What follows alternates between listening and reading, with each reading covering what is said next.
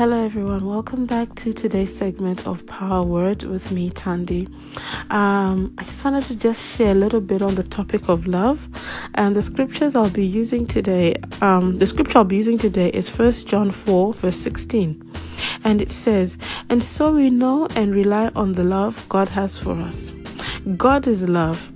Whoever lives in whoever lives in love lives in God and God in them. I personally rely on the word of God and on the love of God. And I just want to just encourage someone, you know, out there, you know, that to remember that God loves you. He not he's not he not only loves you, he is love. Uh, just open up your heart today.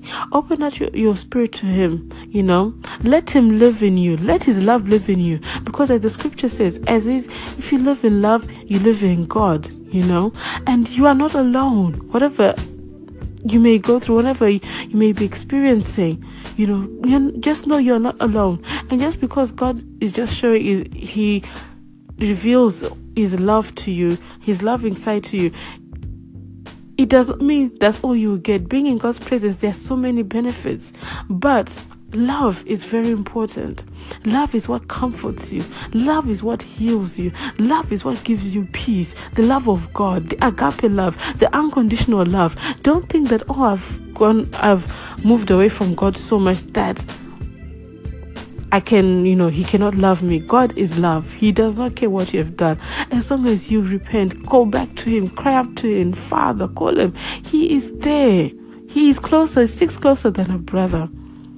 Allow the love of God to touch you. Allow the love of God to touch every situation you're going through. Do not limit God. Allow Him to do what He wants, what He pleases in your life. And in allowing God to move in your life, every bitterness and unforgiveness and every curse and everything that is attached itself to your life, to your situation, will just fall away.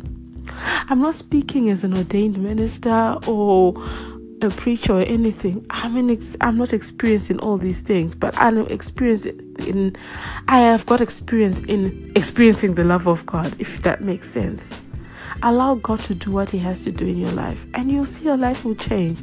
Just surrender all, just surrender everything your cares, your worries, your burdens to God, and just let His love just fill you, give you peace.